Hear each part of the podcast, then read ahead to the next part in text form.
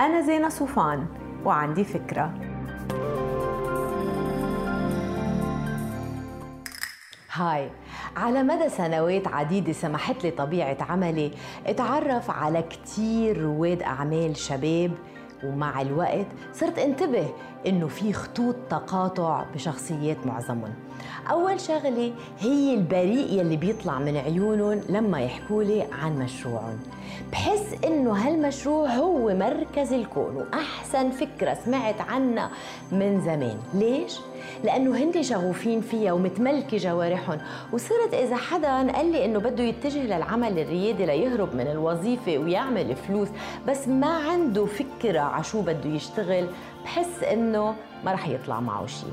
رواد الأعمال اللي شفتهم عندهم قناعة إنه هن جايين ليحلوا مشكلة وقادرين يحددوا بوضوح المشكلة وعلى أساسها عم بيوصفوا طاقاتهم الابتكارية لحلها. وهون بدي أقول إنه فكرة إنه التعليم تضييع وقت مش صحيحة. ابدا كل رواد الأعمال يلي شفتهم عندهم تفوق بمكان ما يمكن علمي يمكن تقني يمكن إبداعي يمكن اجتماعي وتعليمهم أكيد كان له دور بصقلهم شفت رواد أعمال بمحطات إحباط لما ببين كأنه كل الأبواب عم تتسكر.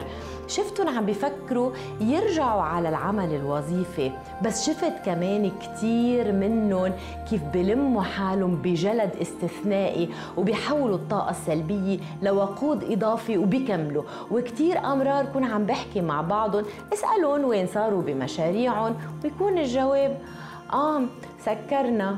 ما مش الحال. بس هلأ عم بشتغل على شيء خليني خبرك عنه بعد شوية وقت.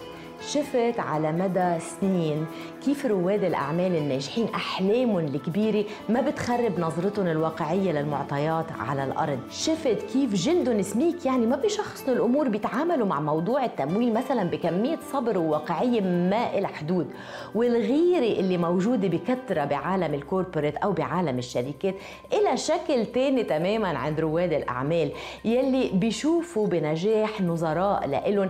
تأكيد إنه هن كمان فيهم ينجحوا ويتفوقوا. وعلى فكرة ياما إجوا لي رواد أعمال باقتراحات لمقابلات أعملها مع رواد تانيين على أساس إنه عم يعملوا شغل عظيم.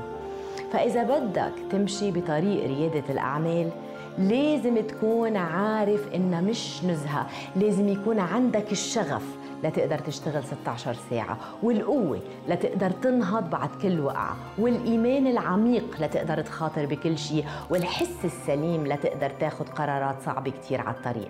إذا أنت هيك ما تنطر شيء. هلأ بلش. ما تنسوا تعملوا download للفكرة تعطوها rating وتساعدوني بنشرها bye